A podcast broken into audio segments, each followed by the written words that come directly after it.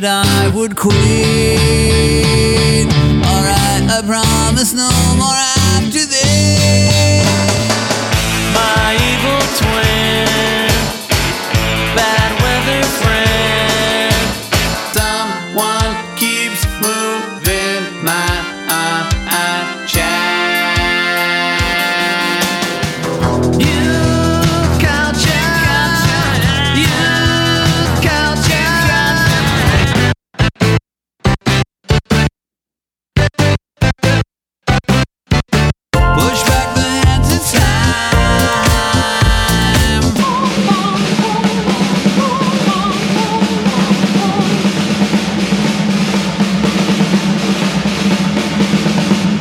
Welcome to This Might Be a Podcast, the song by song podcast about the greatest band of all time. That's correct. It's They Might Be Giants.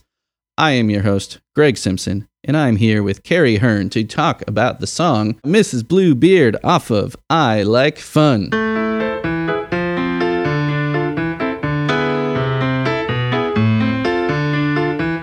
I want to say I learned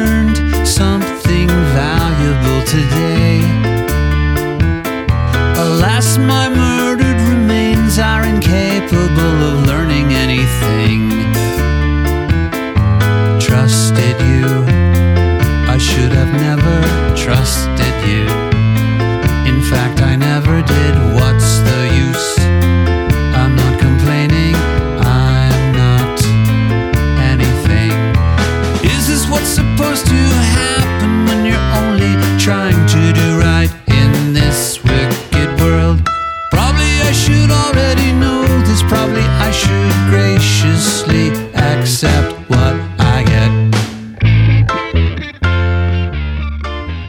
Carrie.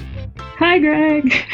I feel like uh, it's weird that we haven't done an episode before because we've been talking on various social medias uh, about the Mostly pod like, Twitter. forever. Yeah. yeah. Yeah. On Twitter. I mean, and you've been a supporter of the pod since like pretty much the beginning. Episode you've- two, maybe? Yeah. You've I- been subscribed to the Patreon and, and, uh, we've been playing, well, people have heard uh, a couple of your covers most recent, most recently. Um, I left my body. They heard a few episodes Mm-hmm. ago. Um, but now they're finally hearing you, uh, chatting about a song. So welcome. Thank you. I've enjoyed hearing you play my covers. Yeah. it's it's been know, cool. I mean, it's been cool because uh, I keep coming up with, um, or like when I'm when I'm digging for covers, I'll find like Marianne or something. I'm like, oh, it's you know, we had her on an episode, and then here she's Right. popping up like a eight year old cover she did of something else, and uh, and, uh, and it's it's and then another another friend of ours is going to come up in the covers section today. Uh, when I was digging Uh-huh. for covers of uh, Bluebeard here, so yeah, well, that's what I was talking about. Yeah, Okay. yeah, exactly. Because Yeah. I was going to mention it if you didn't if you didn't find it, I was going to bring Oh, it. up. oh, we're we're gonna play Rachel's. I did my homework. Don't worry. I did my homework. I knew you would because you're uh you're an academic type like like my wife. Well, well, you uh you're officially a scientist now, right? I remember you I making that. That's declaration, true. Yes. yeah. You can you can you can state that. Yeah. So um, because it was fairly recently you finished your PhD, right? Yep. It was the spring. And it's in January. uh, uh, uh, explain the um the specifics of the science. Is science is science real for one, It's a little technical. Um, I study immunology in chickens, and I study virology in chickens and the interactions between the two. Chickens. All right. Chicken virology, immunology. I call myself an immunologist, but not Okay. like a medical immunologist. Okay. Okay. You can also call me a poultry scientist, and uh, in mixed com- company, I just say biologist. Wow, very cool. My my sister's in science. She's a toxicologist and tells me Ooh, everything that's going to kill me. So that's fun. Excellent. well, I can tell you some viruses that aren't going to kill you because you're Yeah. a chicken. They're gonna. I'm a chicken, Marge. I know. as far as I know, you're not a chicken. so you're in uh you're in Michigan, correct? Yep, yep. Where in Michigan? I'm in the East Lansing area, which is by Michigan State. Okay, cool, cool. Um, so I think, yeah, since uh, this is your first episode, we need to delve into your fandom of the band. So Ooh. why don't you tell us all about how you got into They Might Be Giants? Let's go back. Okay, so we need like the rolling back the here. There you go. I figured there could be some foley work here. Um, so, I'll see what I can find. Okay, well, I've already established that I'm a scientist, which by definition means I'm a nerd. I, I, I know maybe that's a bad word in the fandom, but I'm I'm definitely a nerd. I discovered they might be giants through the Think Geek website, which is a um, company that sells products, toys, shirts, whatever for nerds. And oh dear, I think it was 2013. They had a nightlight that was shaped like a blue canary, mm-hmm. and they had the most cryptic blurb about it. I had no idea what the blurb meant. I looked at it, the, the ad copy on their website, and I Yeah. was stymied. so I popped over to Google and I punched in who watches over you. Yeah. I don't even think it said make a little birdhouse in your soul. I think it just said, you know, who watches over you, dot, dot, dot, or something. And, oh, yeah. you know, is, you know, like, what the hell is that? You know, won't be as effective as a lighthouse or something. so it took Wow. a little googling, but you know, obviously, what came up was "Birdhouse in Your Soul," and right next to it was "Don't Let Start." You know, up in the in the video links at the Mhm. top. I don't Yeah. remember which I actually watched first because they both looked interesting, and I'm like, "Huh, this is something I've never heard of." But apparently, it meant it's something I'm supposed to know because Uh-huh. I'm a nerd yeah. clearly it's you know i'm supposed to have cultural awareness of this so i watched one or the other of them and then the other of the two and was immediately a fan Nice. Yeah, so that's a new one because we keep, um, you know, as I've, I've had, you know, this will probably be episode 54, and there have been some repeat guests. Yeah, you actually won't have to wait that long. Uh, some people had to wait like five months for their episodes to come out because I had such a pile up going. But now I've, I've finally Mhm. sorted out the edits. But yes, this will probably be episode 54. We haven't had that many, uh, as many guests as that. I don't know, maybe like 47 or something guests. And, you know, Tiny Toons comes up a lot, right you know, and then the people that are slightly older than that, it'd be like 180 minutes seeing them on MTV. Mhm. But Mhm. Think Geek, you're the first one to, to get into them through through that website. So, all right. yeah and and and that product didn't stay on their website all that long i think it was gone the next year so like it had to have been you know for that brief period of time they had to be there for me to find them because i don't So- i didn't hear about them So then 2013 Join Us would have Oh. been the newest album. yeah or What was no, the first album? nanobots 2013. I think it was Nanobots. 2014. Okay. or maybe, maybe, maybe Nanobots is What, 2014. what was what was the first album you bought? the Idlewild compilation. Well, that that makes sense for for a new fan to get a comp, and they have many many comps. Uh, yep, I, I think I had by then I had listened to probably the first four albums or so on YouTube, and was you know they were in rotation in what I listened to, but I had never like bought anything. I hadn't committed Right. to that level. Right, right. And then I was wandering through a Barnes and Noble, and they had, you know, tiny little section of "They Might Be Giants" was like two kids albums and the Idlewild comp, and I'm like, okay. right. I think it, it was right before some long trip that I was planning on driving in my car, and I was like, I only had a CD player. I didn't have Yeah. like an aux cable or something. So I like, Needed some I need a book on tape, or you know, I need a, a, an audiobook and maybe an album, you know, something to keep my mind away for 14 Mhm. hours, some stupid number of hours. And I Yeah, listened to yeah, that thing you're- you're like, right that- over and over.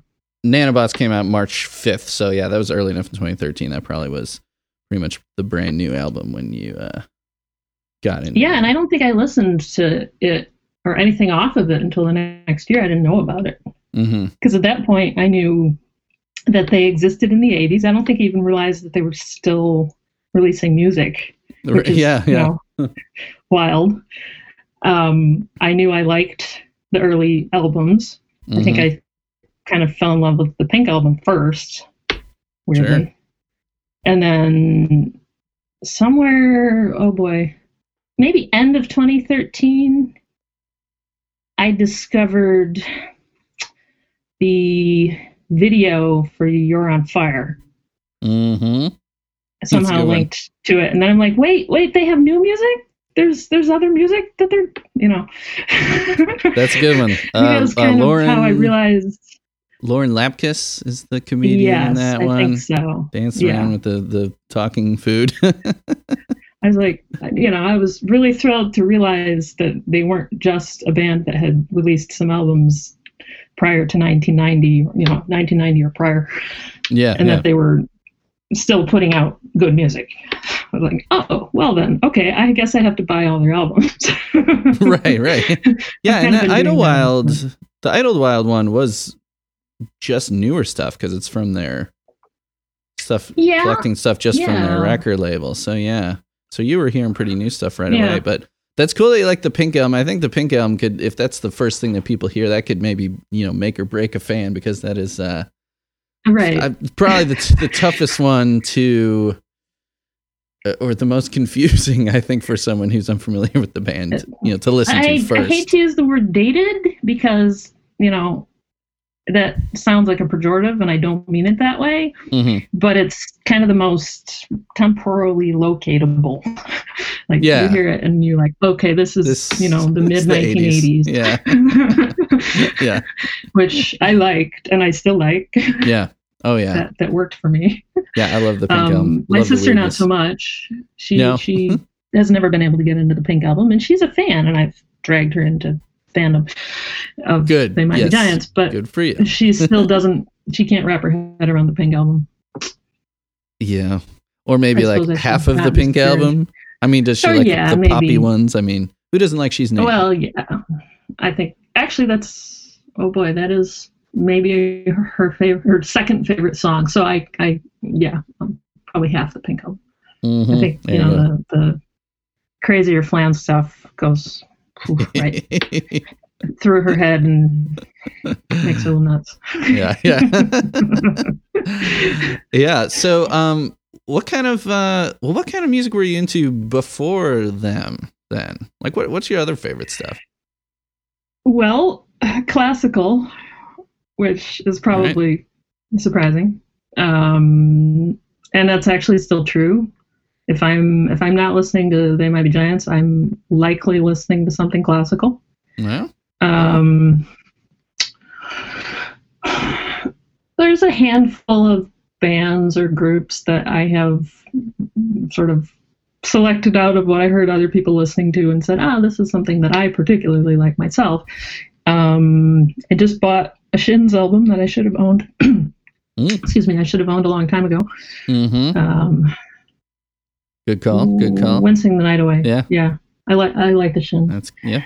Um, I listened to a lot. Well, I should say I listened to other people cover. Well, I should even qualify that. I listened to my dad play a lot of folk music Nice. as, as as you know growing up. So I was I grew up familiar with the songs of James Taylor, the Indigo Girls, um, probably Joni Mitchell. Um, People of that era. and that ilk. do you have a favorite? therefore, I know a lot of those songs. Do you have a favorite classical composer? Could you pick? Yes, um, Bach. Bach. Okay. The, the, Yeah. You you can't. He's not. You can't top him. I haven't heard anybody succeed. in- Well, I'll tell you, you know, coming, you know, being the scientist that you are, he was very scientific in crafting his songs. They're very, um, yes. very meticulously put together. Yes. So, and you're a a multi instrumentalist. What was your first, your first instrument?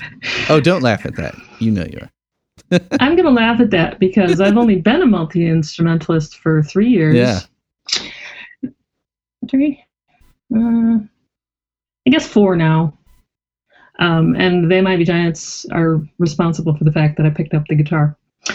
Um, violin was my 1st Mhm. instrument, which I started in eighth grade Were you a Suzuki kid? and have played ever since. I was a Suzuki There you kid. go. My sister was too. My sister played cello. Not like a Suzuki and Suzuki only kid, Mhm. Because my teacher back then also did um, fiddle music, or she taught fiddle music. So it was like half Suzuki and half easy fiddle music. Nice. So doing the slides up, Which is pretty bringing it fun. in, the double stops. Yeah. Uh huh. oh man, I, I still have nightmares about double stops now. Yeah, yeah. I taught I taught orchestra. I taught orchestra for six years. Now this was sixth grade or beginning orchestra, but there was one year, and, it, and it was kind of you know in the area where not a whole lot of families could afford to have their kids in band or orchestra. So my my groups were usually fairly small. And there was one year that I had just a, just a Mhm. few girls who got so good by the end of the year. I started introducing some fiddle stuff to them, and that was that was a lot of fun. it's fun, you know. It, it quickly, it quickly starts picking up techniques that are like a little further than your average classical violinist Mm, mhm. wants to reach for, but Did- and- like beginning classical violinist. Right. And did you play um like uh, in orchestra even like in undergrad and stuff?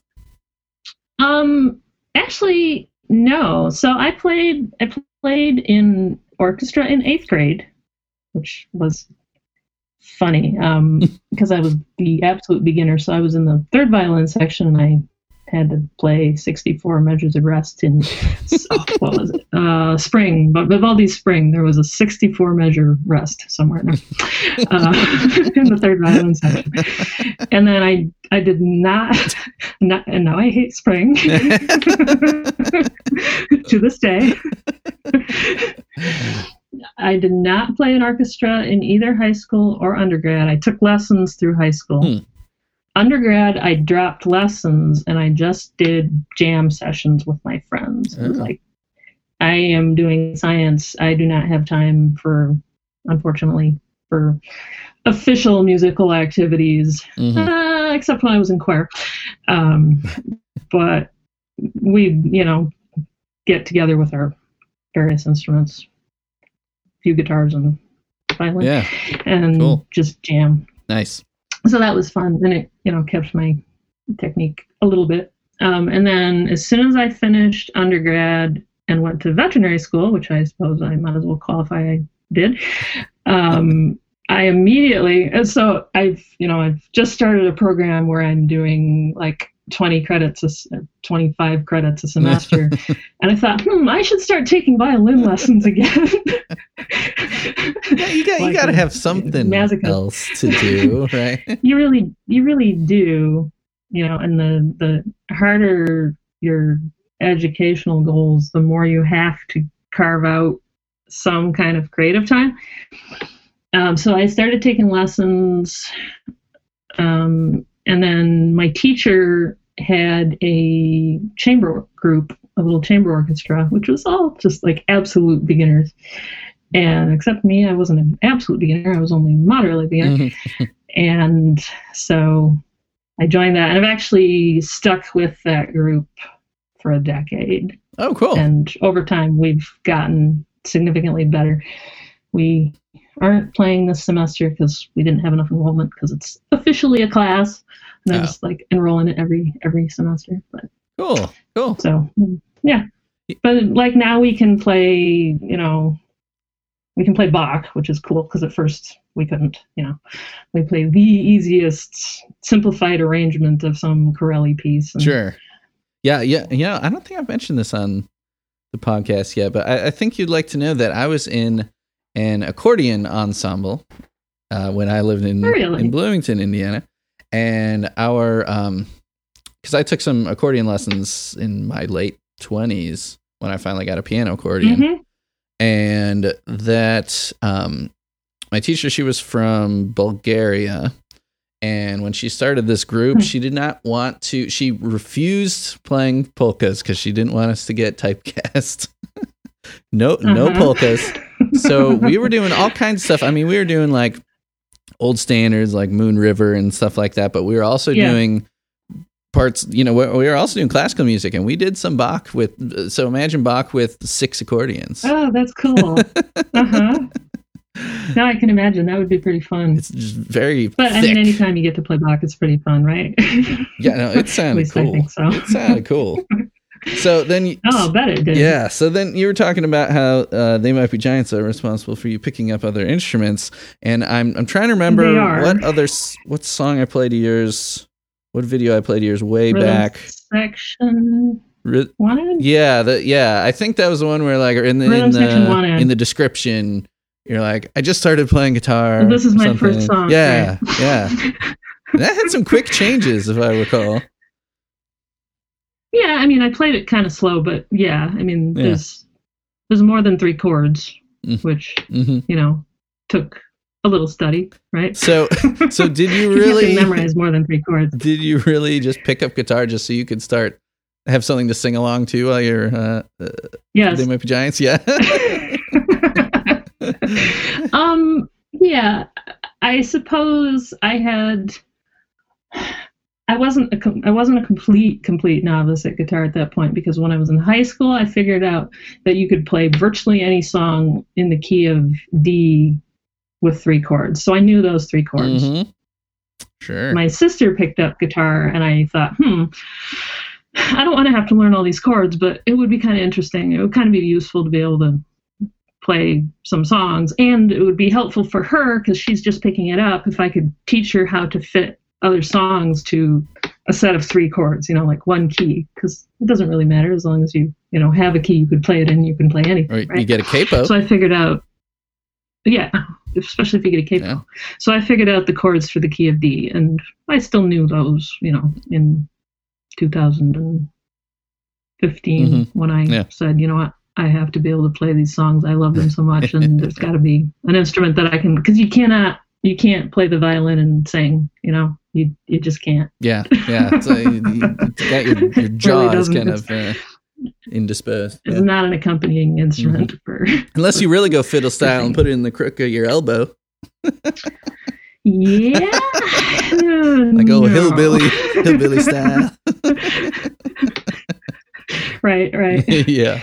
So I had that little so I had that little classical guitar that had been lying around my house for a long time. It was actually my sister's first guitar and before that it was my dad's first guitar and before that it was his mom's first guitar and I said, "Hmm, I suppose I should learn on this guitar." So so I Family you know. family instrument. started picking up some songs and almost all of them were they might be giant songs and there was actually a james taylor song that i wanted to learn so i learned that and there was a shin song that i wanted to learn so i learned that but Nice. yeah I'm just like it just like opens up the world of being able to do cover songs you know So then, what about uh, piano, keyboards, and such? um mrs bluebeard is completely responsible for my learning any keyboard whatsoever Okay. Well, we will be hearing that later.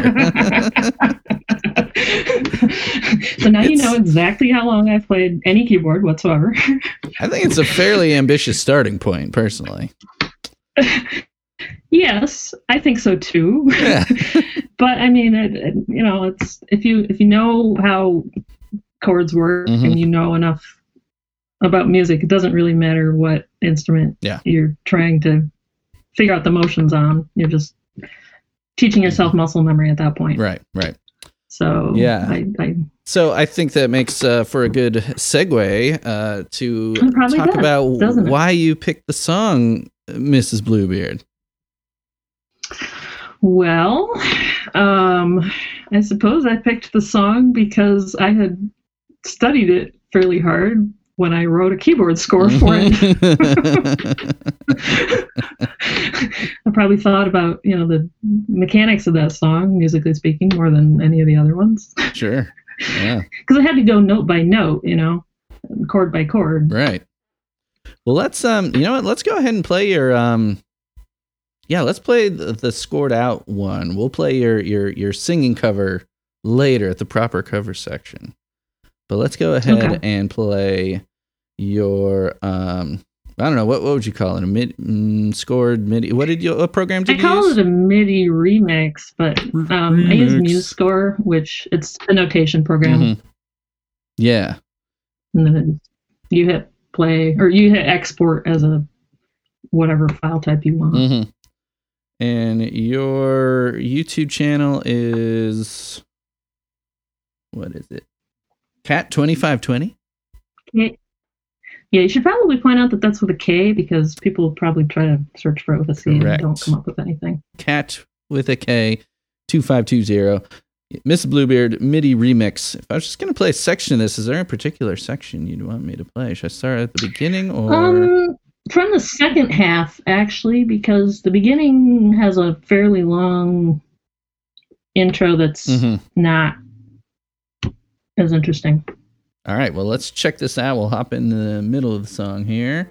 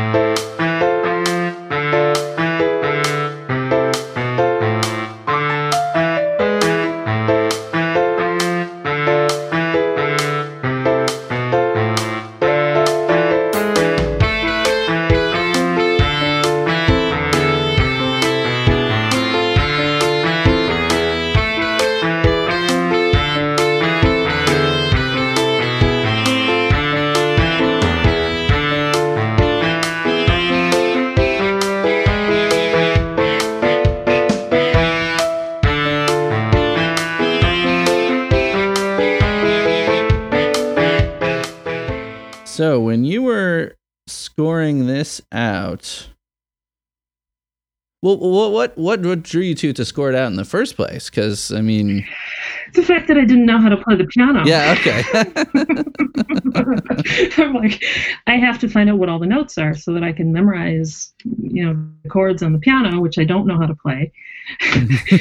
so I had to score it as music, and then I had to learn each chord and each chord change.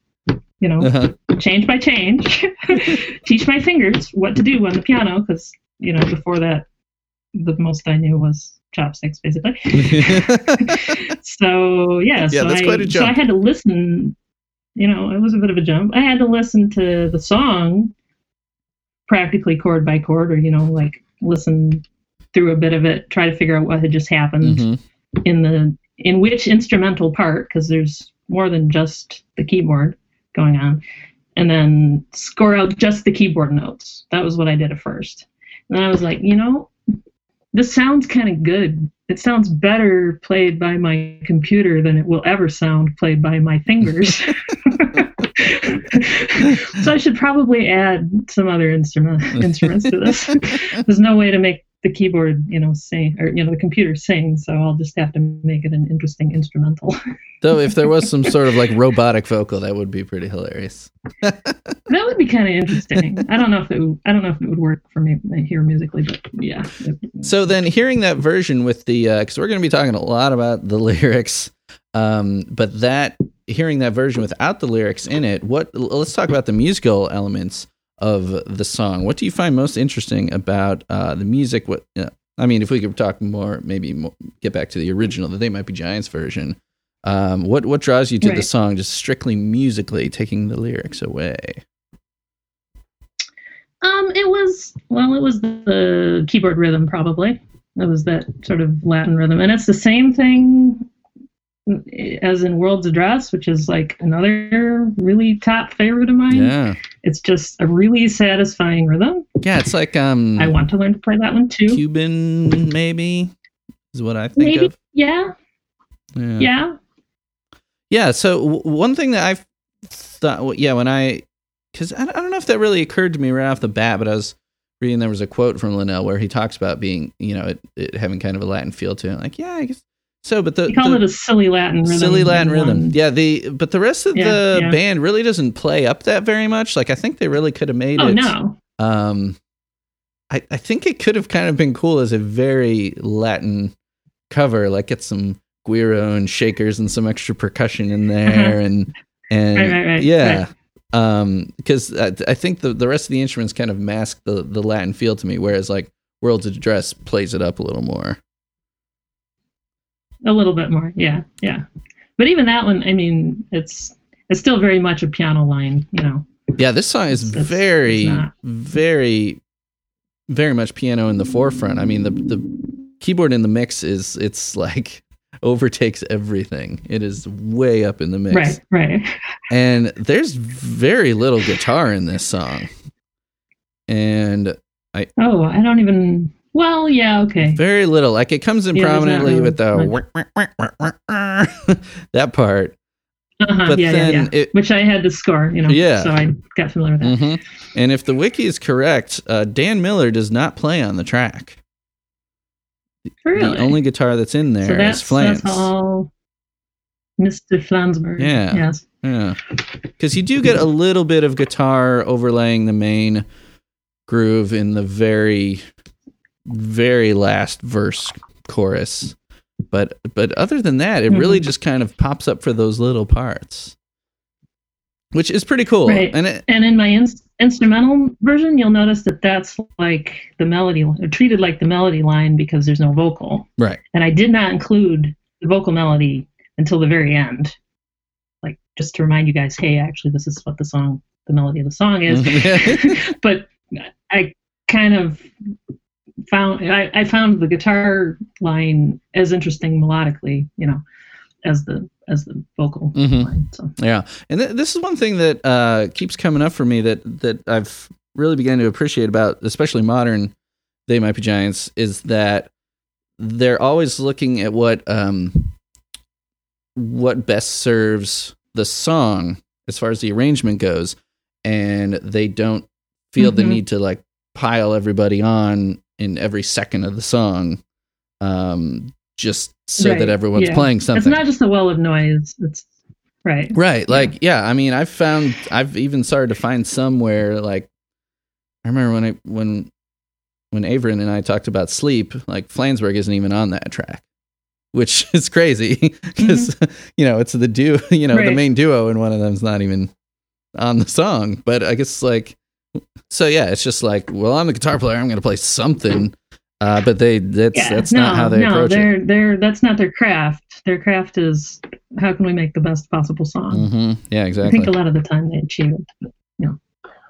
yeah it's uh it's it- it's it's really something that as this core you know five of them you know they've i mean that group you know people are still like oh marty's the new guy but it's been like 19 years that you know right, this right. group has gelled to that point where it's like yeah it's for the you know they're they're for they're playing for the song and if they don't need to play something they're not going to play so that's uh Mhm. yeah, it's, it's it's cool. You know, putting ego aside or whatever. You know, it's all for the song. Yeah. So And I would like to bring, and since Uh-huh. we were talking about melody and and you know the presence of melodic lines in multiple instruments, I'd sort of like to bring back my appreciation for Bach and compare here. okay, And I I actually the same part of my brain that likes Bach is the part that likes John Linnell's music writing uh huh, because all so many of his instrumental lines and vocal lines are independently melodic. mm, hmm I, I I don't know if you noticed that, but you notice that even in this you know, particular song, he doesn't waste any instrumental motion. yeah, yeah. I think yeah. One thing that I was noticing how the um, I don't know if you call this the chorus or the pre-chorus, the where the vocals just kind of descend.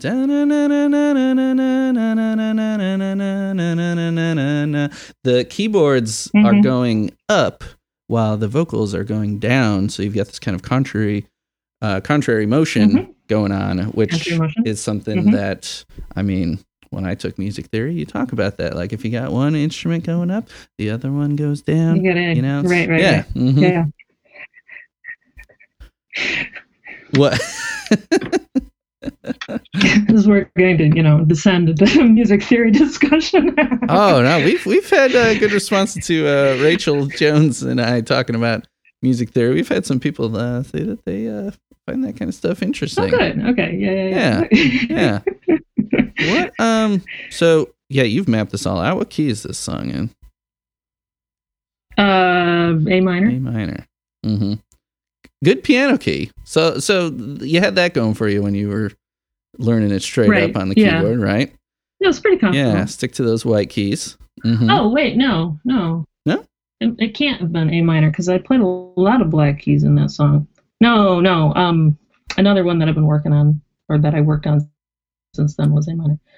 Uh, Well, there's also, I mean, Linnell will throw in some accidentals and stuff Yeah, like that. It looks like there's G sharp in there. I just clicked over to the uh, yeah. tab. Yeah. yeah. Now I don't remember what key it's in. Yeah, Linnell likes writing songs that are really hard for guitars. So maybe that's why, like, oh, we're just going to sit this one out. I still feel like it was A minor. It just had a lot of accidents. yeah. maybe. Yeah. I, I, I think, I think that's, that's right. Yeah. Yeah. Um, Since then, I've also learned to play in the key of E. see, now that's, that's a good key then for guitarists. Like if you want to jam with your dad, you know, that's a good guitar key. right, so, right, right. and then you could play, you know, keyboards along with that. So Mhm. nice, nice. So I've worked up to two keys on, on keyboard now. I can play in two keys. But your favorite key on, on guitar is D. So I mean, maybe you should get some. Not anymore. No, okay, all right.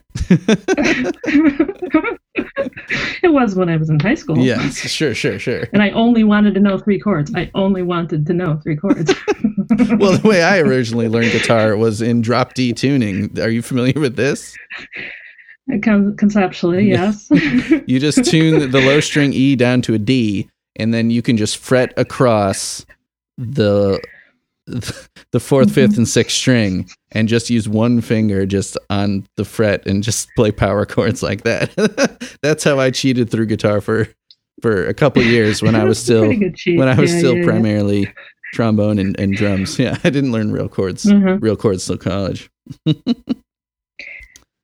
I don't. I've never really understood what everybody's complaint. Okay, since since 2015, when I picked guitar up for real, I I don't really understand everybody's complaints about chords, and this is probably because I'm left-handed but play right-handed. It's so easy to fret. It's all this strumming stuff that's hard, man. Yeah, there you go. Yeah, you got your dominant hand on the on the frets. Yeah, I do, yeah. mhm. yeah. That makes sense. That makes sense. Um, and I have my violin teachers to thank for, you know, sure. forcing me to fret with my left hand. And They will not teach left-handed people the opposite way. and and your fingers were already strengthened from that too. So going over to Right. guitar, Uh, that was like natural. yeah. Especially if you're Mhm. playing a nylon string guitar, it'd be like, ah, this feels so comfy. It is so nice. Yeah, Yeah. yeah. so nice and soft. While all other guitarists are like, ow, my fingers. Right. And then I bought a, a Strat this past year that is not a nylon string, and Yeah, Those high strings are pointy. I'm having to actually use have calluses to play it. But hmm all right, should we get into uh, the whole Bluebeard, the whole? Bluebeard thing? Yes. So yeah. Yeah. I was reading up on this too. It sounds like you uh, were really delving in here. Do you do you want to lay out I the? fell down uh, so many rabbit holes on this. do you want to do you want to lay out the uh, at least like the basic story for everybody? Uh, sorry. Okay. Do you want me to do it like just tell the story? Do you want me to do like the drunk history style version? if if you could get puppets involved, you know, just for me, no one else can see it, but I, I like to have Over puppets. the air yeah. puppets. Right. How- However you want to tell it. Yeah, yeah. I, I think drunk history is more the in the style of this podcast, It- it- though it's more caffeinated what kind of what I history, was really. right, right. the caffeinated history. Yeah. Um, so I, the earliest version that I found was the Charles Perrault version from 16 the 1650s, I think. I'm I'm gonna have forgotten all the dates by now, but you can correct. me First like. published in 1697. Oh, okay. Well, later than I thought. And it was a it was a very straightforward version compared to everything else I read. Um, the hero of the story, if you will, Um, I'm, I'm going to back away from that statement. um, Mr. Bluebeard, not Mrs. Bluebeard, but Mr. Bluebeard, lived. Uh, he lived in the country. He was a nobleman in France, and he had a shockingly blue beard, and therefore was kind of scary and, and I guess intimidated women. Um, and oh boy, I hope I'm not going to mix the Anatoly Francis version in here because that would be confusing. Um, he met a woman with two daughters. Um, I really feel like I might be mixing versions up here.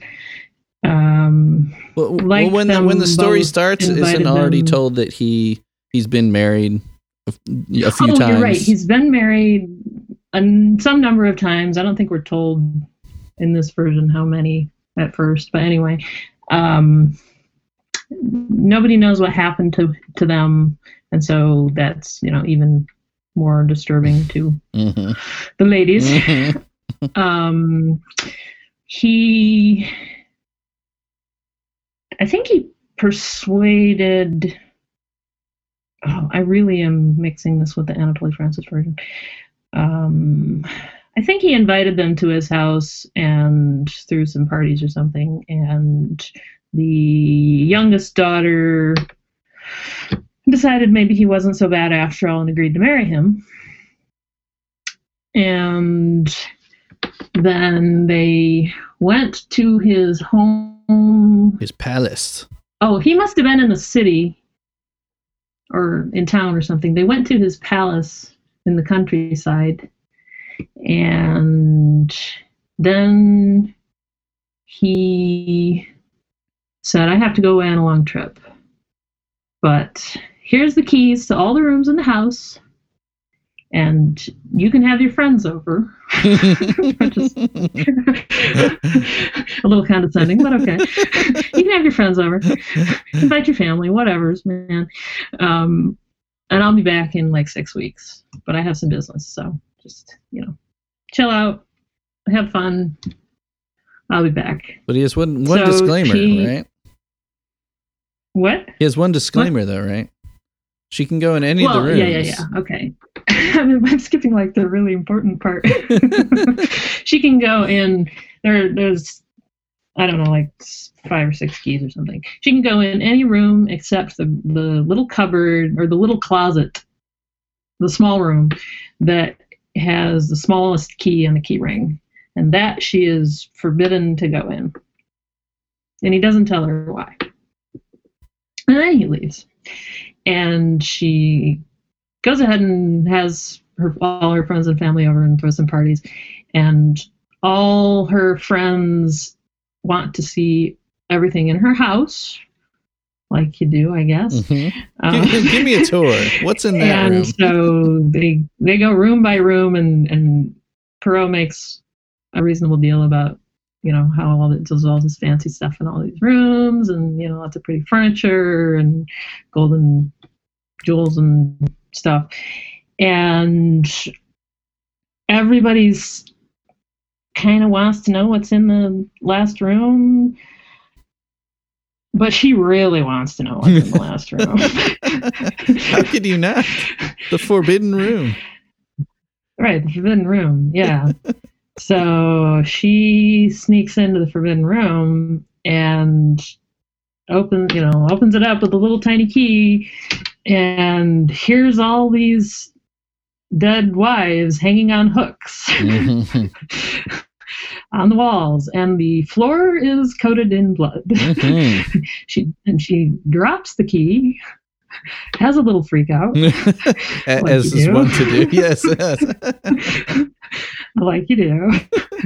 Picks the key back up, runs out, locks the door, goes back to her room, and tries to wash the blood off the key because when she dropped the key, it got blood on it, and she cannot get the blood off. And Perrault makes a point that it's a magic key, which I don't know why, you know, he had to really say that. He could have just said, "It- it's stained and you can get it unstained. Ooh, it's a magic key. Uncleanable key.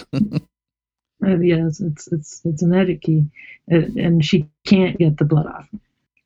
And then her husband come or you know Bluebeard comes back that night, and she still, of course, hasn't gotten the blood off the key.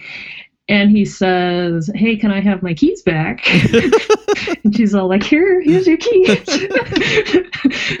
and he's like, "Well, what about the what about the little one?" uh, should be on the key ring still. She's like, oh, what key? it's like the little one. it's like, oh, oh, that key, oh, that key. So she goes and gets it, and you know, she gives it to him. It's like, well, there's blood on it. How did that happen? Like, Dude, you know how that happened. So then, you know, he's he obviously figures out what happened or immediately knows. And he's like well okay then you're gonna have to die like all the other women that i married before who are hanging on the hooks in my secret closet. Um and she says okay kill me if you must but i need to go say my prayers first. And she goes up in the tower where and this was confusing in the Perrault version because there was no mention of the tower specifically up to this point Mhm. as I recall. My sister, or you know, her sister is up in the tower. Actually, he wasn't terribly clear about where her sister was either. Just somehow she was able to speak with her. Yeah.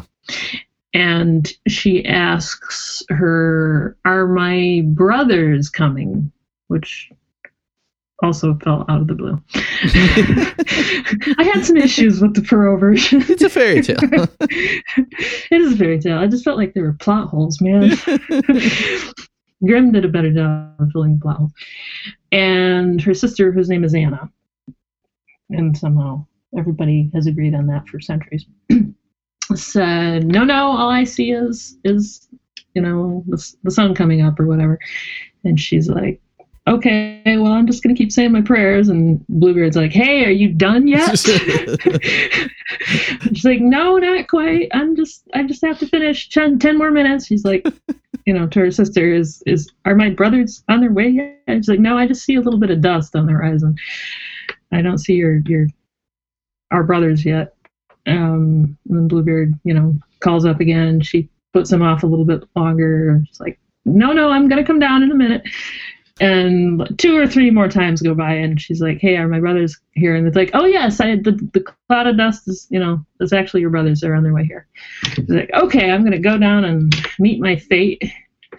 And so she's she she goes down the tower, you know, downstairs to see her husband who has a sword, and he like grabs her by the hair, and he's about to cut her head off or kill her or something and her brothers show up who happen to be soldiers. One is like a dragoon and the other is a musketeer. And they kill bluebeard and everything wraps up really fast Mhm. with her inheriting his wealth um, the sisters getting married off the brothers getting like commissions higher up in the army and everyone lives happily ever after. And i don't think there was any sort of dealing with the fact that the cupboard's still full of dead bodies. so that was the Perrault version, which Just leave that door closed. you know, right? Just It's fine. we just paint over that, and and that was that. But that's you know how you end a fairy tale. Everyone lives happily ever after. so there, there was a there's a version, a better version, you say. Well, the Grimm's version is basically the same story, except that he fills in the little gaps like, oh, yes, there's a tower. Oh, yes, her sister came with. Oh, yes, her brothers are actually supposed to show up. So you don't get the stuff sprung on you. Mhm. but, like, story wise, it's the same. I don't remember noticing any major difference. I did find um, a related story from I think it was from Germany rather than France, in which rather than have her sister conveniently there, she has three doves Hmm. that she can like release. They're like homing pigeons.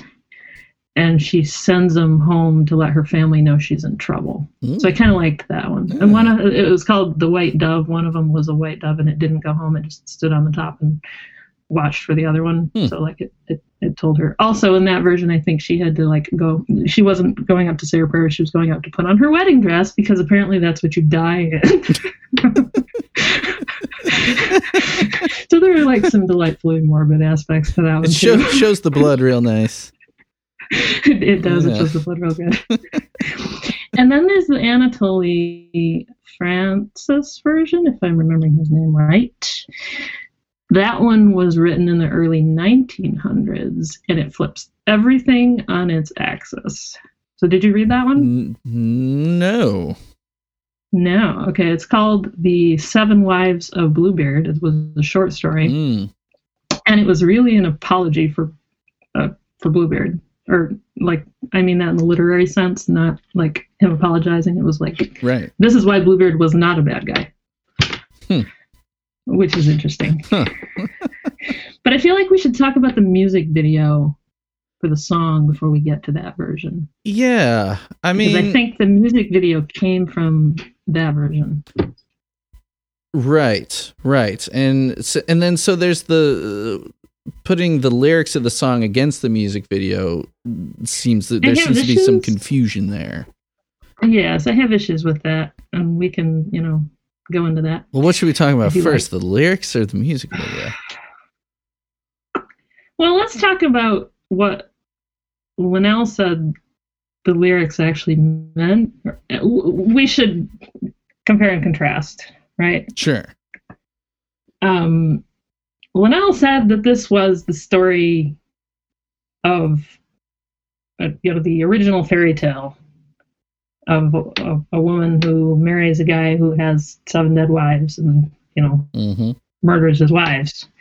And then the music video interprets it as if the song is being sung by a Mr. Bluebeard to a Mrs. Bluebeard, hmm which m- maybe they did that because it's being sung by a man and therefore Hmm. it just made more sense in their heads. Right. I had issues with it. I had issues with it until I read the Anatoly Francis version. Then I went, okay, there's historical precedent for writing it this way. Right. So here, so in the music video, it's that I mean, you see the husband that's just been killed with an axe through his head, and then there's Mrs. Bluebeard who's yawning at the funeral, and then Right, and right, all right, these other ghosts around. So the ghosts would be the other dead husbands, then, right? mm-hmm. Yeah. Yeah. Okay. So yes, And I will admit, the ghosts were adorable. they were. So, well I Even- I had issues with flipping the story because Linnell said it was about you know Bluebeard's dead wife, I had to like the ghosts. They were really cute. I know. Even when they do their scary thing at the end, they're still cute. Mhm, Still yeah. cute. they're, they're cute. Yeah, yeah. So so yeah, The okay. faces they make. So so yeah, the, so the song lyrics um are sung from the point of view of her being already dead. Yes, So very clearly. yes. and and right off the bat Linnell sings My Murdered Remains, which uh th- this is off I Like Fun and not My Murdered Remains. But apparently, My Mhm. Murdered Remains was the working title for I Like Fun, which then they later used for. I, I- and I think I think My Murdered Yeah. Remains does make more sense uh, where it ended up uh, because it is like collecting all the rest of the dial a song stuff that wasn't already on I yeah, Like Fun. that was a good use of that phrase. That Yes. was a pretty good choice. But that is a super line. Alas, my murdered remains are incapable of learning anything. Capable of learning anything. right, right, right. and we all hope that we're capable of still learning things as long as we're alive. But yeah. you know, once you're dead, you're dead. What are you gonna do? So yeah, so we've got uh, sh- I never should have trusted you. Um, but then then she says, "What's the use? I'm not. I'm, I'm- not complaining." I'm not anything. I'm not anything. That's sort of like the wham line in the beginning. Yeah. yeah. hmm Is this what's supposed to happen when you're only trying to do right in this wicked world? And then we didn't we did not talk about this in the musical section, but I think my f- favorite musical note in the whole song is the ping right after the Yeah. wicked world ping. Well, if we're gonna talk favorite musical notes, it's that little downward arpeggio, but da-da-da-da-da. Mhm. Okay, sure, sure, yeah. Uh, that's just satisfying to play. but you have to get the timing right, and if you're not a pianist, it's you know challenging, but it's very satisfying when it happens. Mm, definitely, definitely. Uh, so what's with the line? Um, probably I should graciously accept what I get. Ooh, yeah. She's saying she deserves this. That Well, if you read the Perrault version of the story, it has a freaking moral at the end, which basically says curiosity killed the cat. Um, it, it- or killed the woman. Those those women, they're just you- they just need to mind their own business, right? Yes, It's- essentially. If you go snooping into things that aren't your business, bad stuff's going to happen, man. That's what it says. And I'm like, eh. yeah, it's like in the lineage of uh, well, Adam and Eve. You know, yeah. Eve had to eat that apple. Pandora's box, also. Uh huh. You crack that open, you got to deal with what comes out. Uh-huh. Yeah, so that's that's something. That's uh that's some Yeah. old school some old school storytelling right there. Well, and so it's actually really contextually interesting to me that that song came out in 2018, which was like right in the middle of the Me Too movement. Mm, And that's another reason why I sort of had issues with the music video because, uh, you know, and we know a little bit of the, the political viewpoints of the members of our band. Um, Mhm. We know that they're both reasonably liberal hmm people. And I thought it was really cool, you know, to have a song that like directly addressed some of those issues, you know, and be be sung by a guy, but be from the perspective of the woman. Like, you Mhm. know, I I can actually understand why this stuff is problematic, you know. So so I really appreciated that song hmm in its historical context. And then the video flipped it on its side, and I was like, "Heh, Yeah. okay." Yeah. That'd be like if you took "How Can I Sing Like a Girl" and had it, you know, be all girls singing like guys or something. I don't know. Mhm. It's just strange, but Yeah. Yeah. The, the- yeah. The the guys win in the end on the video, which is uh yeah. Like what? uh, like you know, okay, I- you know, Though they're already dead I, too. I, that's true. Yeah. There, there's there's there's more great lines in the lyrics though. The uh most Did you look up the the kid the the hang in there baby poster? Because I did. yeah, you know, I well, uh, for one thing, I just didn't understand that lyric, but then once I saw it, I'm like, oh, it's the it's a, like a cat hanging from a branch, and Uh-huh. you're saying, "Hang in there, Yeah. baby," you know. There's a, a poster released in the 1970s that presumably presumably probably was familiar to Mr. Linnell.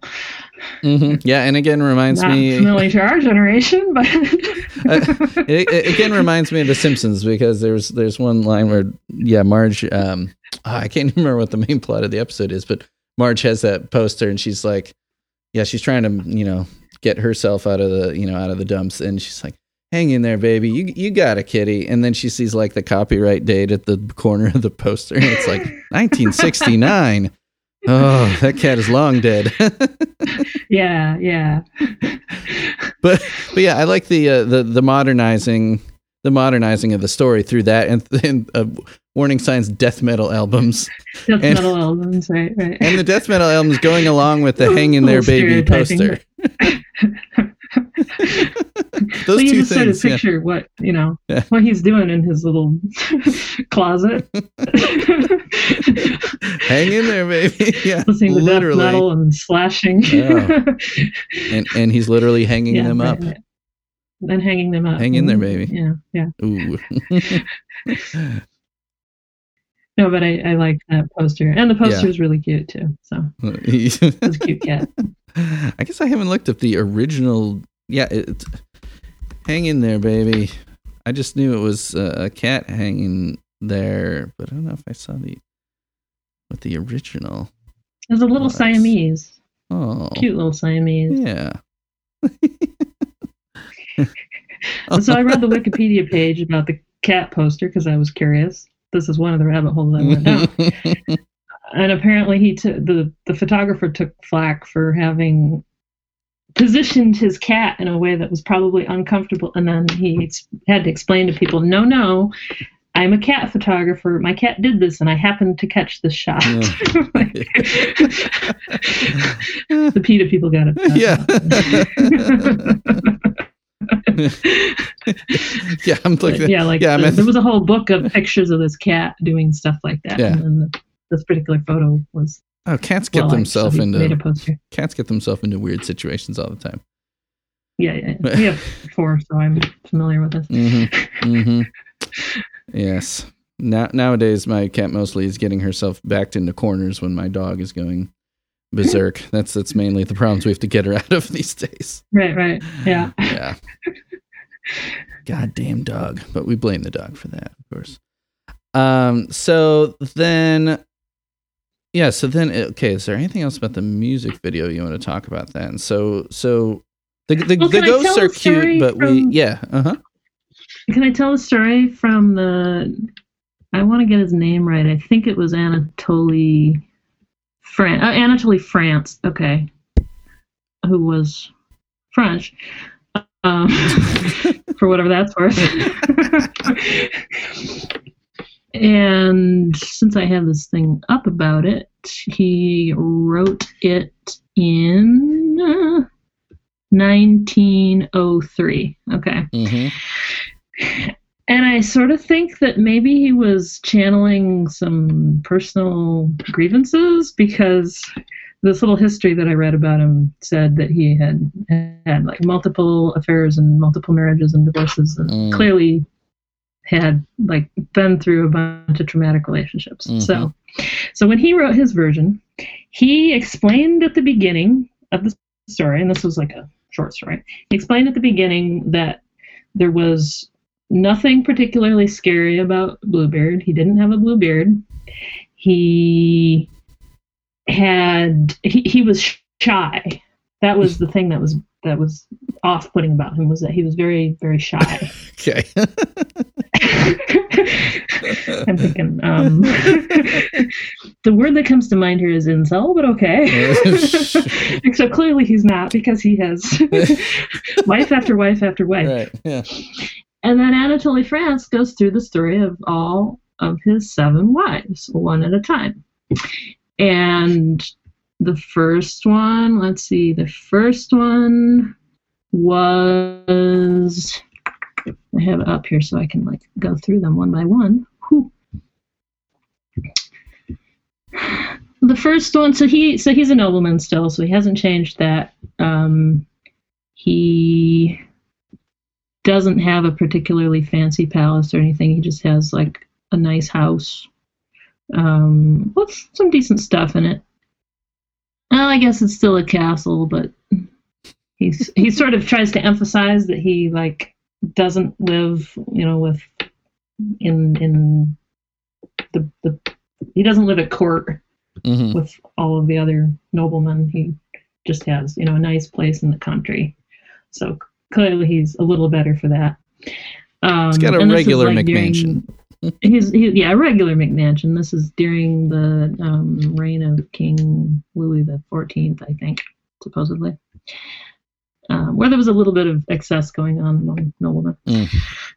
Um, his first wife was she was just a country woman, like not a noble woman, just like a country girl.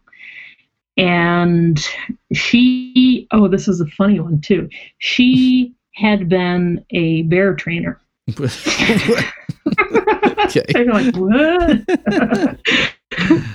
and it was Colette, and she had been a bear trainer, and she had traveled around the country making small amounts of money with her dancing bear.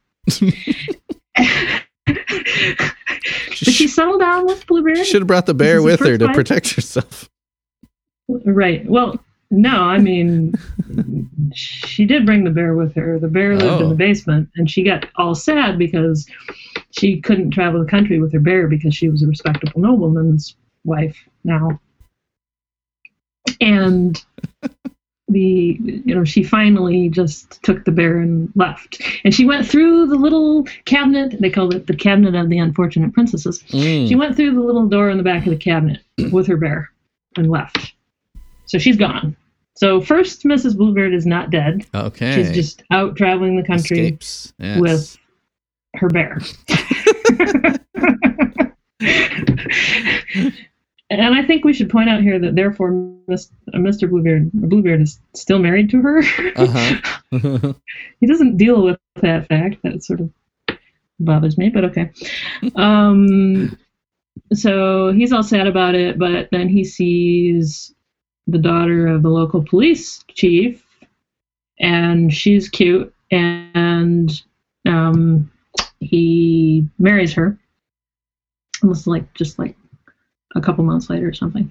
He marries her, and she likes to drink. Mm. She gets drunk all the time, and let's see, this was a nice line.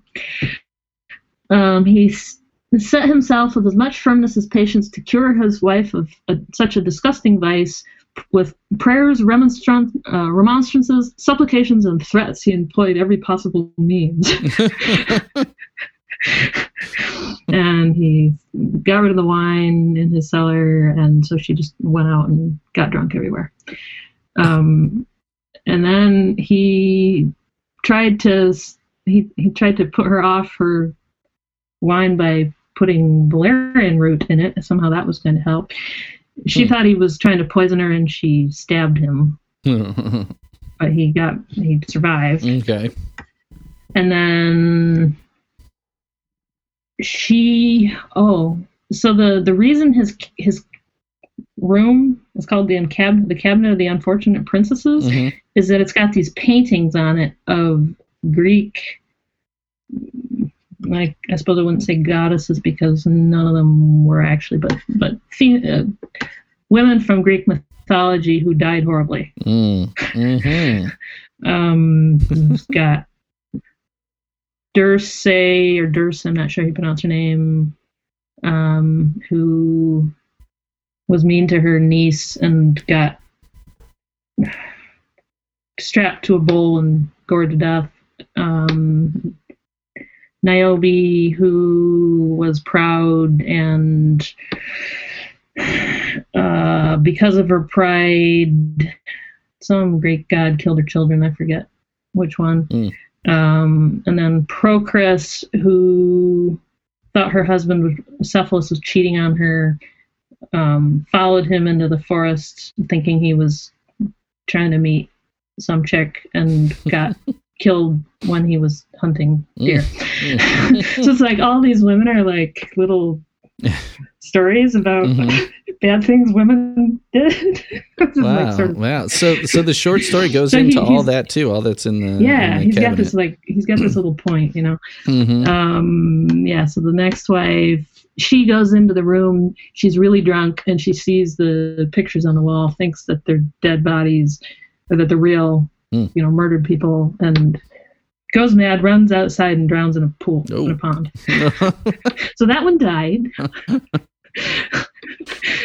This is like a really detailed story. yeah. That one died. Um, the next one was a poor girl, and not a very good looking girl, but he married her anyway.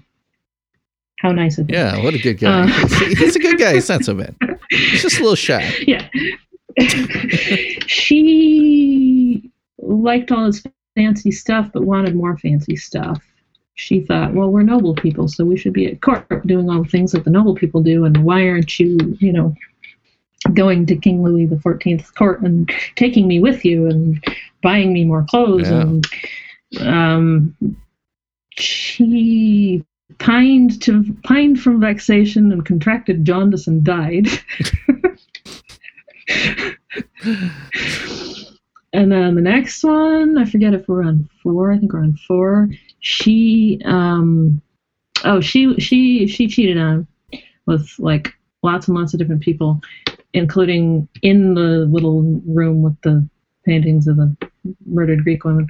Um, and one of her lovers caught one of her other lovers in with her in that room and killed her. Okay. Another dead one. So, so you can imagine Bluebeard's a little messed up by now by all of this. but he, he he marries again. Um, the next wife was just like really foolish. Um, some she she she would listen to anything anybody told her, and he like tried to coach her so that she wouldn't be so stupid, but she was just stupid. Couldn't cure her Um, stupidity. Finally, he had to tell the simple creature that she was a goose and to box her ears. That one was nice. Um, this was the beginning of his reputation for cruelty, which was fated not to be diminished. Okay, there's some florid prose in this story. Um, and then uh, a, a monk who was wandering through told her that an angel was waiting in the forest to give her pearl garters. Um, and she just she followed him and disappeared. All right. So that was special. Just- Um, let's see. There's a couple more here. Uh, then the last. Let's see. Oh, and then we get to the story that matches Perrault's story. Mm, So we've we've killed or lost all of these women. Only one, only two of them actually died. One of them died in the room. The one with the lover who killed the other lover. mhm. One of them freaked out in the room and then ran out and drowned. All the other ones are just like died through normal means or left him. Right. Yes, he hasn't Right. killed any of them. He hasn't killed anyone. He's a good guy. Shy guy. and then we get to basically the same story, except that the woman who had the two daughters is a widow who has lost all her money and trying to find somebody rich to marry her daughters to. Mm, And she's borrowed a bunch of fine clothing from some financiers, if you will. Hmm and basically tempts Bluebeard with his daughters. You know, he's- she's trying to get his attention. Like, Mhm. hey, look, you know, see my beautiful daughters. And so finally, he he um, throws a party, just like in the original story. Um, he's convinced, you know, that he should be nice to these girls, and thinks that they're both fairly pretty. And so, yeah, maybe okay, maybe he'd marry one of them. Um, they come to his house, bringing their mother, a bunch of other friends, and a young man who's like a member of their party. The young seigneur, um, the Chevalier de Merluz, I'm Mm. going to murder the French pronunciation here, um, who always seems to be hitting on the young girl, Mm. who is, of course, the one that Bluebeard finally decides he likes best, Mhm. right? Yeah. Um, they tell him that this young guy is like their foster brother. So like you don't have to worry about him. He's he's he's family. Um, but clearly the uh, the girl that he's Jeannie, Jean, the girl that he's decided on is kind of always spending time with this kid. hmm Huh. Hmm, I wonder why. Mm. Mhm. Sums up. something's up. Yeah, something's up. So he finally marries at the end of the big party, he which like goes on for a couple of weeks or whatever. He, he marries the girl. The the chevalier um, stays at the house. All this, you know, is not going in a good direction. Um, and then he's he's off on his journey, his you know six month or six week journey, whatever, to do his do some business. Gives her the the keys. Says, you know, all of these are for you. You can look in any of them except the little the little cabinet because bad stuff happens in the little cabinet and it'd make me really happy if you just don't go in there, right? Mhm. Uh, Yeah. just you just should probably not go in there because every time one of my wives has gone in there, something bad's happened.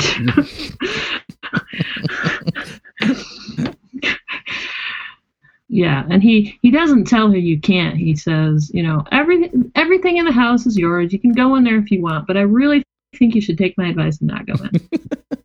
the odds are against you if you go in there. Right, the odds are against you. Either you're gonna go nuts and drown yourself, or you're, you know, gonna get murdered by a lover who finds another one. Um, so of course she has to see what's inside, or maybe she already knows. I'm not even sure if she knows. Um, yeah, he says it was correct that she really wanted to see inside. Okay, she wanted to see inside, but the reason she wanted to see inside was the the Chevalier, who was her, her lover, was waiting for her in there. Mm, yep. There you go. Like, hmm. not dealing with the fact that has she already been in there? She knows if, if she knows he's going to be in there, she probably has been in this room. before. Probably. Yeah. Anyway, so he comes home because his business wrapped up early. Um, just goes. Oh, let's see. No, I'm skipping something important here. She. Oh, he does this whole long thing about the key wasn't was the key could have been supernatural, but the blood was just because she failed to wash the key. or no, not even that. That it, it, it just reflected the roses of the dawn because it was shiny. oh, okay. um, yeah. So he's, he he hand waves the whole magic key thing completely. It's like it's Hmm. not a magic. Maybe it's a magic key, but it doesn't matter because it wasn't bloody. Just magically shiny. It just magically shiny and he noticed that she'd been in the cabinet because it was shinier than it had been because she'd used it in the lock okay. All right. right No, my keys like, just keep getting shinier and really- shinier. i really hope nothing bad happens he literally he's like i hope nothing bad happens to us because he went in there because every time anybody goes in there something bad happens and i'm you know kind of super superstitious about this cabinet and and she she yells out to her family and the chevalier help help he's killing me and they descend upon him and murder him. Well, so like he she's she's decided to to murder him when he comes home or have the, her family murder him hmm when he comes home. And that's how he dies. Poor Mister Bluebeard. I'm not even sure that he ever figured out that she'd, you know, been in there in the cabinet with her lover, or if he just said, "Hey, what, what, why were you in there when I asked you not to?" And then she had him murdered, like done. Hmm. and then that's it. Well, so we're supposed to feel sorry for him because he married all these terrible women, and then. interesting. Wow. Hmm. So yeah, I thought that was well written, and it and it backgrounded the video for Mrs. Bluebeard a little better because you know at least there's precedent for the particular story that they were telling. Yeah, yeah. Still, still a little different. I mean, I'm It's still definitely different. There's no Yeah. ghost husbands floating around, but right, right. adorable ghost husbands. Wow, interesting. Hmm. All right. Wow. Okay, so uh we are yeah, we we got deep We're probably out that. of time because I told the whole story. Yeah, no, that's no, that's good. I mean, is there anything else about the song we should talk about before we get to the covers section? Well- we got covers. I've gone through so many cool rabbit holes thinking about this song. So Linnell mentioned in the same interview that I mentioned before that the song had or the story had been told or you know used in other musical genres in Mhm. the past. He mentioned opera. So I looked up what I could find, and I found a Broadway musical from 1923. It was kind of a different story, but it was, you know, based lightly on the story of Bluebeard. Mhm. Um, The and original, I found the Bartok opera. Yeah, I mean, it was a complete retelling. It was um, it was sort of a, a menage a trois situation with Mhm. Three people that are all like interested in each other, and somebody's married to more than one person, and just like a comedy. But it's 1923, so what do you expect? And then it was made. In, it was remade as a silent film, and Ah, like twice. So it, it had a little bit of history, and it had a song by George Gershwin in it. oh wow, If that matters to you, sure. um, which I looked up. So that was kind of cool. And then I also found the Bartok opera Mm-hmm. and reminded myself that I really don't like Bartok. I got through about the first 17, 20 minutes of it before I couldn't take any more Bartok. okay. All right. So not recommended. Not that version. Not recommended. It was in Hungarian. Actually, the interesting thing was that the translated lyrics were really quite interesting. Hmm. Like I liked, I liked the story, the poetry of the story as it made it into English. I have no idea, you know, if it was as poetic or more so in the original Hungarian. Um, but the story was quite beautifully told. I just wish it had been, you know, put to music that I can stomach. That's Mhm. I I I enjoy modern music, and by which I mean you know in the classical vein. I can enjoy modern music from some composers, but Bartok is not one of them. So so that was that was interesting, but like it was it was very um, it was a very visual story. It wasn't like, and here's what happened to all these women, or you know Mhm. here's this long story. It was just like two people. I think it was it was written. The opera was written just for the two people to sing, just Bluebeard and his wife, and they're like at his home, and it's all like sort of metaphorical stuff about how his previous wives were the the dawn and the day and the twilight and the night or whatever. And it was quite quite beautiful. Hmm. if only it had been put to music that i also found beautiful. I'd be interested to know what uh, versions is the most familiar with. yeah i wondered that too. When you especially that you know since you mentioned opera i wondered if he can stand bartok I also saw in the uh, yeah. he's got a, a, a, a better ear for modern music than i do I also saw on the long list of variations listed on the Wikipedia page for Bluebeard that um, Margaret Atwood has a short story called Bluebeard's Egg. I didn't really look into it any more than that, but Margaret Atwood, everyone, I mean, especially now that Yeah. right she's now had Handmaid's Tale made into a TV show. Um, but yeah, she's she's great. I actually saw her uh, speak here at uh, really Purdue not that long ago, and she was surprisingly hilarious for how uh, dour uh, most of her writing Uh-huh. is. But so I will admit I actually haven't read her yet, but I plan to when I'm not buried under scientific papers. Mhm. sure, sure, yeah. So um, I I think we should get going And the into covers. covers, and okay. I we gotta kick it off with yours.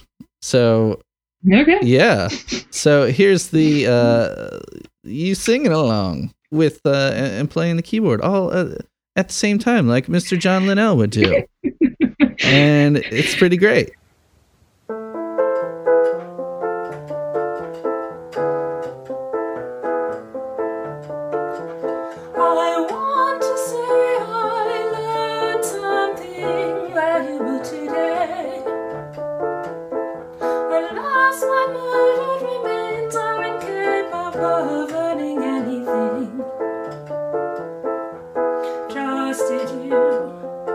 Should have never trusted you. In fact, I never did. What's the use? I'm not complaining, I'm not anything. Is this what's supposed to happen when you're only trying to do right in this wicked world? Probably I should already know this. Probably I should graciously accept what I get.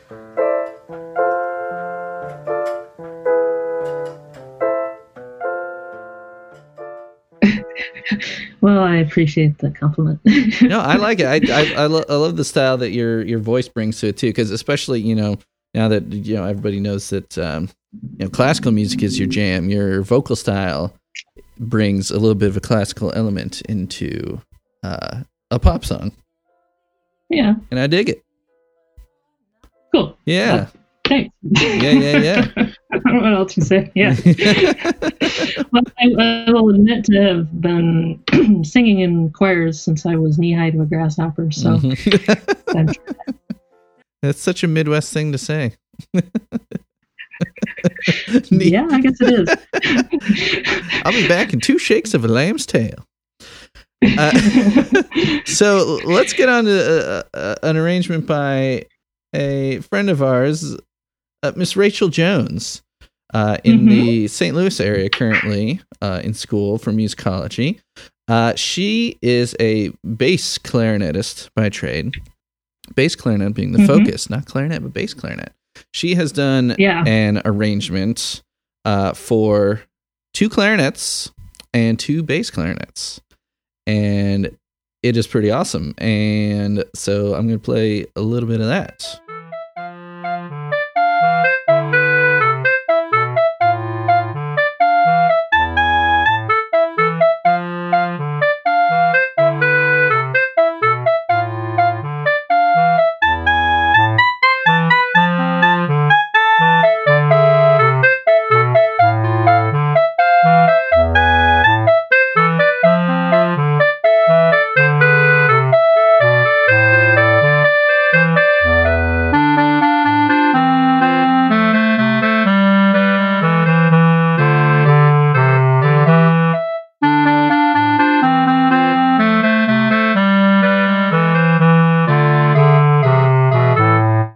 This is again, I mean, it's a it's a MIDI version. I'm sure if she, Mhm. you know, that would be cool if she, she could probably did it wrangle up some. Uh, way I did. yeah. yeah, If she could wrangle up some clarinetists and and and do this That thing for real, neat, that would yeah. be super sweet. But it's still really cool to hear like this. So and so you've listened to it. Uh, wh- wh- what do you think Yeah, of Rachel's yeah. arrangement there?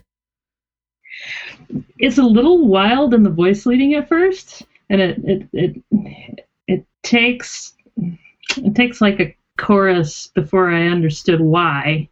Mm. Like the the I don't know the higher notes, the high the higher instruments are not playing the melody line at first, and hmm it sort of freaks my brain out. But then you, when she adds in the other parts, you're like, oh, that's why. so yeah, it's it's pretty nifty, I think. Yeah, it's great. Um, and plus, she's a bass clarinetist, so it's like oh, those higher instruments. Screw them; they get the fun stuff all the time. Right. Right, yeah. You know. uh, and yeah, so I think you can find that. Just it looks like is Rachel Jones just her YouTube name? Oh. I mean, that's all I'm seeing right here. Yeah. Well, yeah. So yeah, Mm, go and find that. Rachel Yeah. Rachel Jones, Miss Bluebeard. If you search that, you'll find it. Uh, It's groovy. Yeah. Good stuff. Now, did did you search for other covers? I'm wondering. I just, I just have two more. Um, there was. Let's see. There's a there's a guy who does the bass covers. I think he did it. Mm-hmm. Um, there was. Oh, there was a video, but I don't think it had an audio cover. I think it was just a. It was a video to the original song. Did Um, the video uh, was fun. well, I'm wondering if you saw this one. I'm just sending you a link over Messenger. Sarah Okay. Sarah Hubbard Yeah.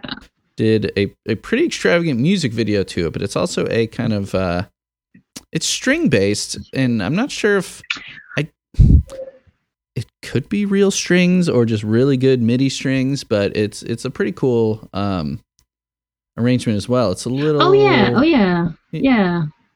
I did, I did find that one. Um, not this last time I was looking through, but I I saw it before. Yeah. So let's listen to a little bit of that, Sarah Hubbard. I wanna say I learned something valuable today. Alas, my murdered remains are incapable of learning anything. Trusted you, I should have never trusted you. Fact, I never did. What's the use?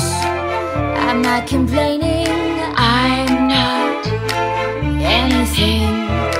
Is this what's supposed to happen when you're only trying to do right in this wicked world? Probably I should already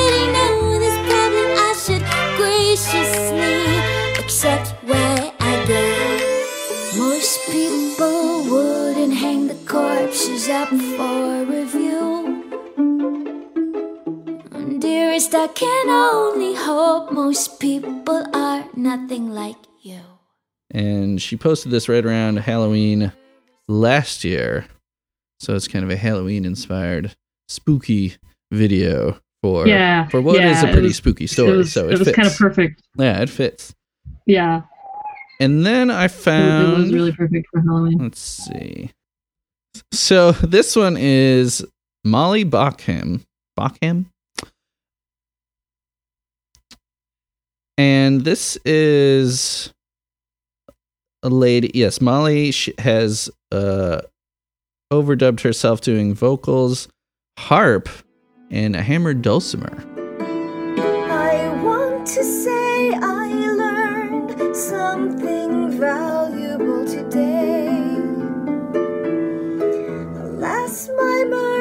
remains are incapable of learning anything. Trusted you, I should have never trusted you. In fact, I never did. What's the use? I'm not complaining. I'm not anything. Is this what's supposed to happen when you're only trying to do right in this wicked world? Probably I should already know this. Probably I should graciously accept what I get.